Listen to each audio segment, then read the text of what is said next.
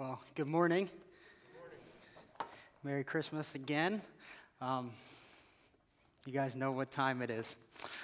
The party doesn't stop after Christmas. So, we are going to be wrapping up our Advent series entitled Fear Not. So, we're going to be in John 1. So, I want to invite you to turn there if you have your copy of Scripture. So, as we wrap up this morning, first and foremost, welcome to those of you who are gathered here and to those of you who are watching online. We're glad that you're here.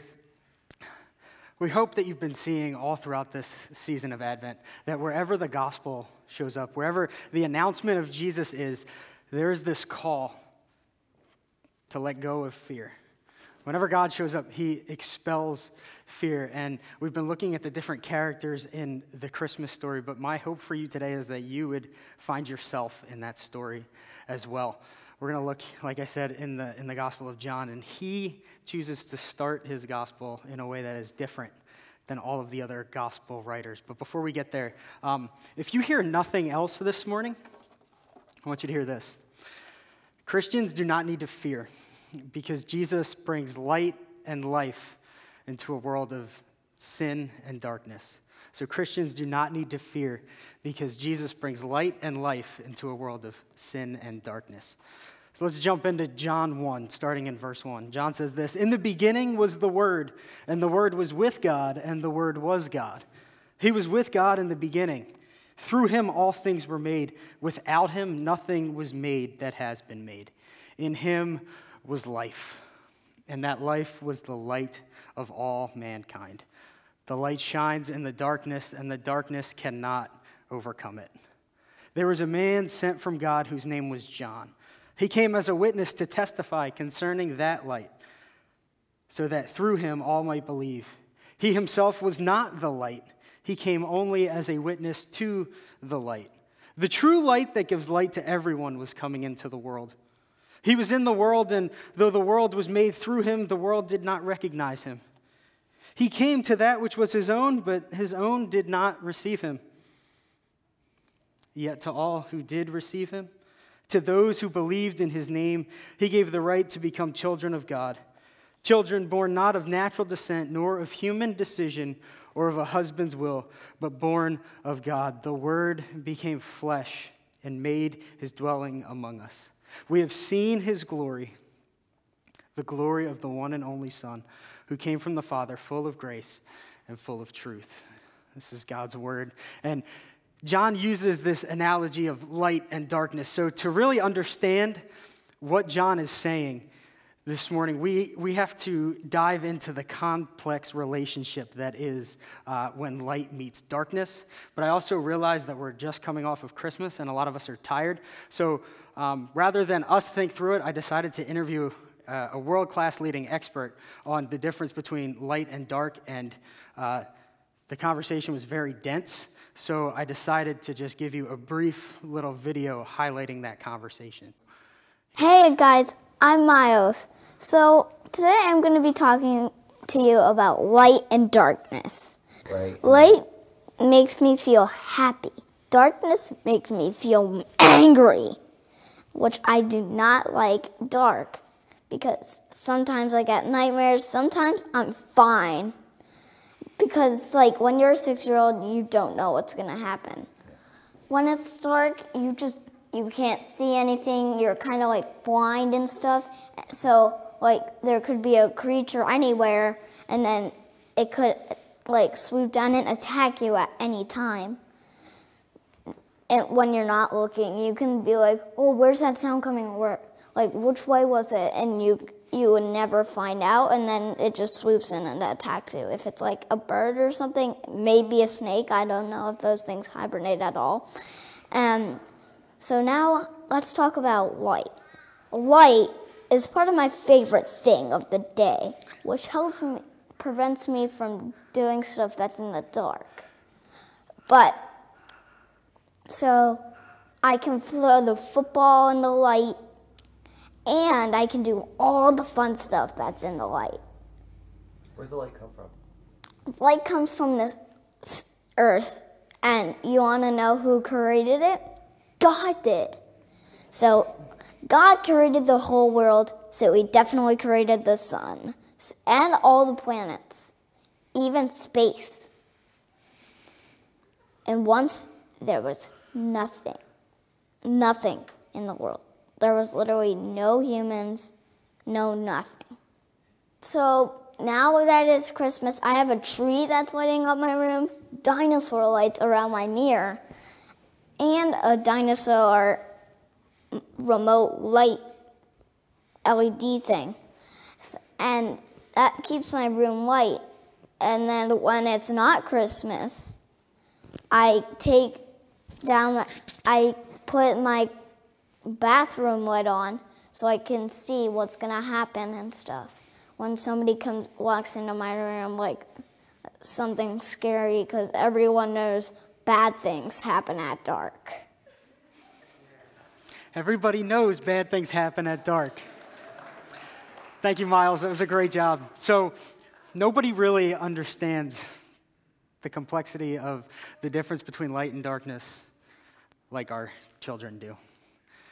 But you see, that fear that's associated with darkness, um, it never really changes.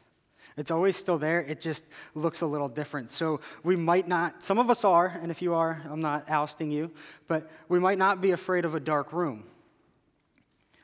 But deep down, this whole weekend, a lot of us have been hiding the fact that we have to go back to work on Monday and see that boss that we're deathly afraid of.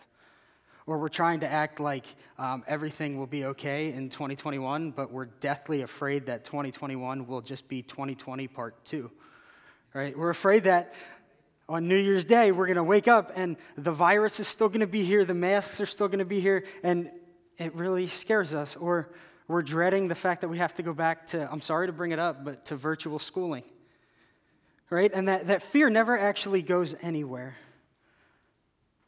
So it's amazing to me the fact that whenever Jesus' first coming is mentioned, there is this command to not fear. And I want you to find yourself in that story this morning. That when Jesus shows up, he expels all the fear. God's response to darkness is he lights it up. And all throughout Scripture, the idea of darkness has been associated with chaos, with sin, and the effects of death. And in John's gospel, he chooses to start by forcing you to think back farther than just a, a manger in Bethlehem. He uses the words in the beginning because he wants to draw your attention to the first time that light invaded darkness. So, as we look at John chapter 1 for you type A'ers, I have a brief outline, three points to help us think through it. All right, the credentials of the light, that's in verses 1 through 5. The actions of the light, it's in verses 6 through 13 and the effects of the light, which is in verse 14. So the credentials of the light, the actions of the light, and the effects of the light. Or, if I could simplify it, who is he? What did he do? Why should we care? So we're gonna we're gonna jump right in. So the credentials of the light. Let me read again verses 1 through 5. In the beginning was the Word, and the Word was with God, and the Word was God. He was with God in the beginning, and through him all things were made. Without him, nothing was made that has been made. And in him was life, and that life was the light of all mankind. The light shines in the darkness, and the darkness has not overcome it. So, John is saying, think back to Genesis 1, where, as Miles said, there was no humans, there was no nothing. And the first thing that God does when he invades the chaos is he speaks and he says, Let there be light. So John is saying, let's just make sure we know who we're, who we're talking about here. We're talking about the God who is sovereign over all things, who, is, who sustains all things and reigns over all things, who created all things by the very word of his mouth. First and foremost, that's who we're talking about here. This is no plan B. This is the same God who always was, who existed in the beginning. That's who we're talking about. That is the God that you and I have the privilege of knowing. This is the God who's going to say, hey, don't fear. This is the God who's going to say, Remember when everything was dark and I invaded it with light and I began to bring order to chaos? That's Him. That's Him. And then John says, In him was life, and that life was the light of all mankind. And it's here that John ties together three words word, light, and life. And ingrained in the very existence of all humanity is the light of life that comes from the Word of God. Genesis 2 7 says that God breathed into Adam and he became a living being. That's who we're talking about. That's who we're talking about. And it's this light that shines in the darkness, and the darkness cannot comprehend it. That is the context of the entire Old Testament. As Adam sinned and then was forced, all of mankind is forced to live in the shadow of death. The whole story of God is how he has not given up on his people. The whole story of God is how he is still faithful in the midst of man's sin. John says, This is, this is, this is our beginning. This is where Christmas starts. Not at, a, not at a manger in Bethlehem, but it actually starts at the very beginning in the fact that God is completely faithful to his people in the midst of our sin and darkness. And it's because of God's faithfulness this light does something. It's because of God's faithfulness. He doesn't just back off and, and say, All right, well, here you go, figure it out. Brother, God takes action and he continues to pursue his people. And that brings us to, to the actions of this light in verses 6 through 14. John says, There was a man who was sent from God whose name was John. He was a witness to testify concerning that light, so that through him all might believe. He himself was not the light, he came only as a witness to the light. The true light that gives light to everyone was coming into the world. He was in the world, and though the world was made through him, the world did not recognize him. He came to his own, but his own did not receive him. Yet, to all who did receive him, to those who believed in his name, he gave the right to become children of God, children born not of natural descent, nor human decision, or of a husband's will, but born of God. So, that word that existed and reigned over all of humanity, John says, now comes to humanity. The idea that God would put on flesh and get so immersed in the dealings of his creation. The one who said of himself in Isaiah 66 1, Heaven is my throne and the earth is merely my footstool, has humbled himself to come to us. Do you get the sense of, of wonder that's in John's voice? Do you get the, the idea of the magnitude of the fact that God would, God would become man to dwell with us? He would become like us in every way, yet, as the author of Hebrews says, he wouldn't sin. And as we read, he has a fantastic experience as he does this.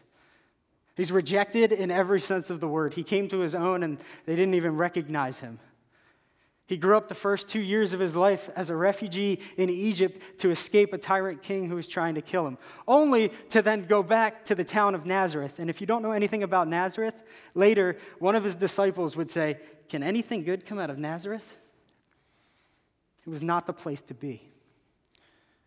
And in all of that, he knows. He knows what it's like to live with the effects of darkness. He knows what it's like to live with the effects of sin, not his own but he knows. And the message of the gospel is God knows you.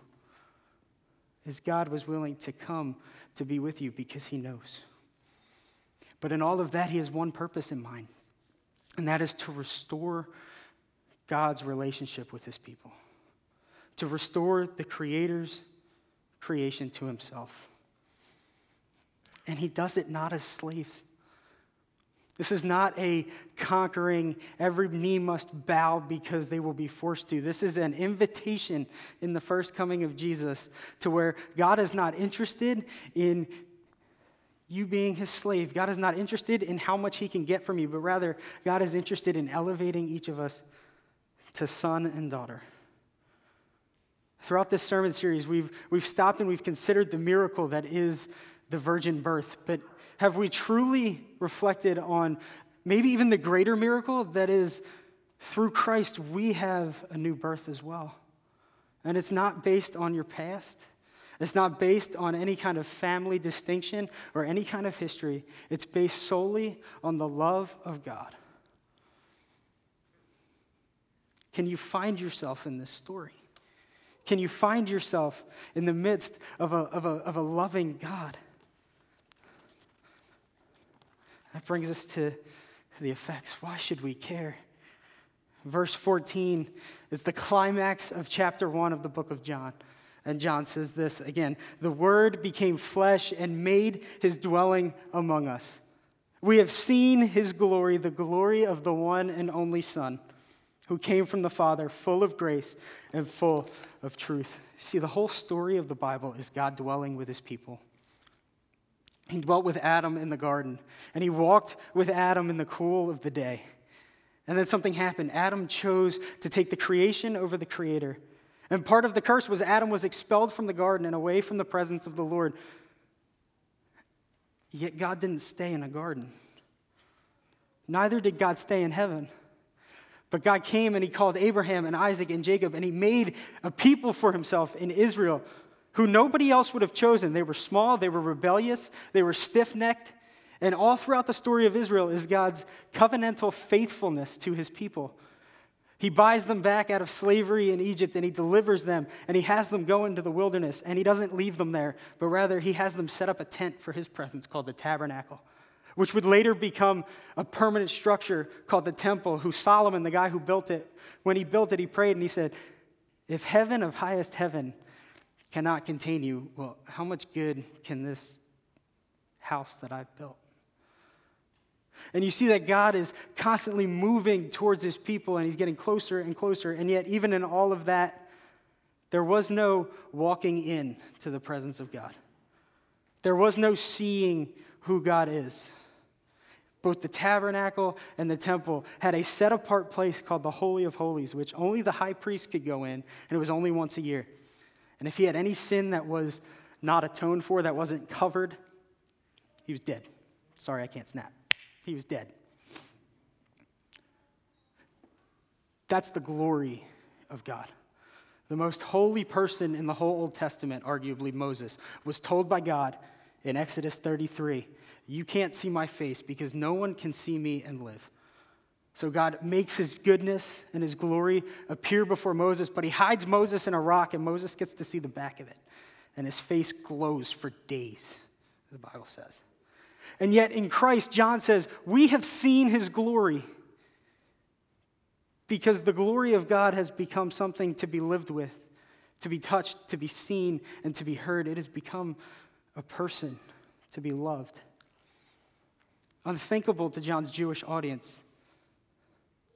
And unthinkable to any Gentile readers too, where the immaterial the thing that's prized above all else is the immaterial, and it does not get tainted by things that you can see and touch. And Jesus goes, He blows that out of the water. And unlike anything else, He steps into human history for you and for me. And John says we get to, we get to see Him. What John is talking about is unrestricted access to the God of the universe. That is the gospel message. One theologian, J.C. Ryle, says this. He says, The light which men got from Moses and the law was at best, at best, only starlight compared to noonday. This week, did anybody get a chance to go out and look at the stars, especially when, uh, was it Jupiter and Saturn like came together? I mean, it was cloudy where I was at, so it was kind of a buzzkill. But have you ever looked at the stars in general? It's pretty cool, right? Have you ever tried to do that to the sun? If you haven't, don't. It doesn't work. It, it, it ends bad. J.C. Ryle is saying the exposure to God in the Old Testament was at best looking at the stars. The exposure that we get to the presence and the glory of God in the person of Jesus Christ is like staring straight into the sun in comparison. This is unrestricted access to the God of the universe. And when you come close, when you experience this kind of, this kind of light, this kind of love, it has an eternal impact. It begins to expel fear. But maybe you're listening to this and you're thinking, Jake, I also know something else that light does that you haven't talked about, and that is it reveals what's been hiding in darkness. Because you see, a lot of us, we're terrified of light. We're terrified of the light because we're afraid of what it's going to reveal. We're afraid that people are going to see that we're not as put together as we try really, really hard to make them believe. And maybe you're asking the question how do I know that God's not going to see how bad I really am and desert me and leave me and think I'm too far gone? New Testament scholar N.T. Wright says this At Christmas time, Christmas time is God lighting a candle. And you don't light a candle in a room that's full of sunlight. You light, a, you light a candle in a dark and murky room that when that candle is lit, you realize just how bad things are. So, how do I know that God won't leave me? How do I know that He won't see me for what I really am and desert me? Well, that's why we have the cross. That's why we have the cross, the light of life that is in all mankind, that was in Jesus as a member of the human race, was snuffed out. It was blown out for you and for me. But something amazing happened. Three days later, as the tomb was, as the stone was rolled away from the tomb and the light peered into the darkness of the tomb, it revealed one thing that it was empty. So, because of the cross, you and I don't have to fear.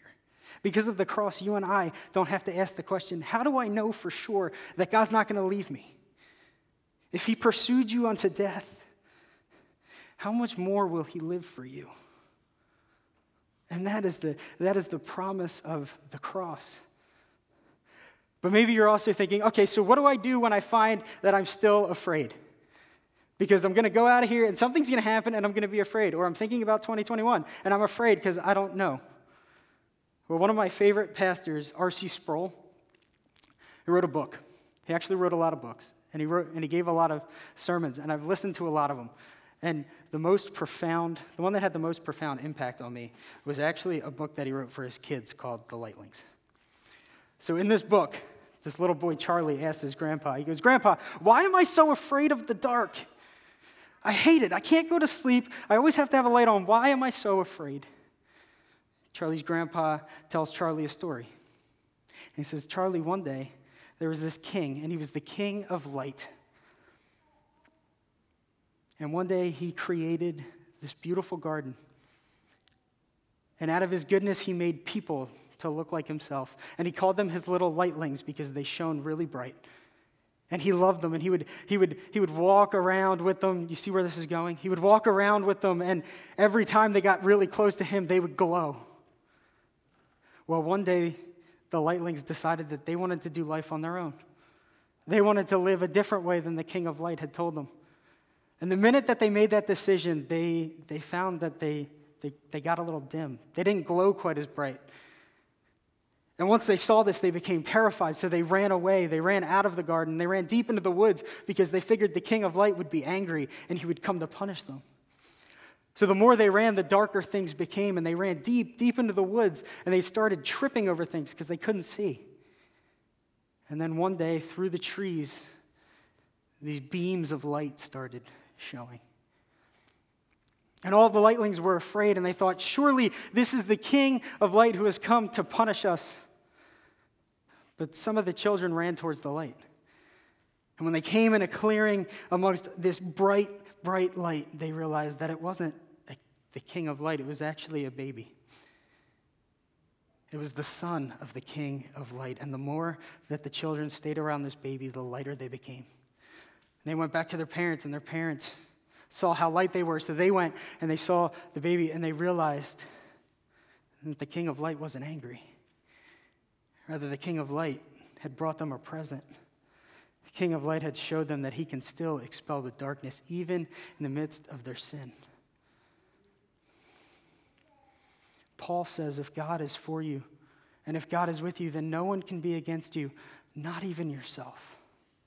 That's the power of the gospel. That is the power of the cross. And Charlie's grandfather says, You see, Charlie, we're afraid of the darkness because we were made to live in the light. But one day, all of us who truly love the Son will live with him in the light forever. And that's our hope, too. John in, in Revelation 21, when he talks about how he sees God dwelling with his people, what, what does that mean? What does that look like? He says, I saw no temple in that city because the Lord God Almighty was its temple, and the Lamb was its temple. And he said, And I saw no sun, and there was no moon, because there was no need for it, because the glory of God is there, and the Lamb is its lamp. And in verse 25, he says, And there's no more night there either. There's no more darkness at all. We have nothing to fear. We know the end of the story. We know that just like how Charlie's grandfather told him, all of us who love this son will one day live with him forever. We know that the darkness doesn't win. And yet, what I love about the gospel is, is it's not just a, hey, hold off because things will get better. But it speaks to us right now. We get to live in this light right now. John says to, to the churches in, in 1 John 1 7, he says this if we walk in the light as God is in the light, we have fellowship with one another. That's the church. And at the same time, the blood of Jesus, his son, purifies us from all sins. Paul says, We who are being conformed into the image of Jesus day by day, just like the lightlings, the more that you hang around Jesus, the more you begin to look like him, the more you begin to reflect him, the more you actually become a member of the light. And what he does is he puts his spirit inside of you, and you become a portable light to a dark world. So before I close, I want to share with you the advice of the grandfather from our story. He says this Hey, Charlie, let me make a suggestion.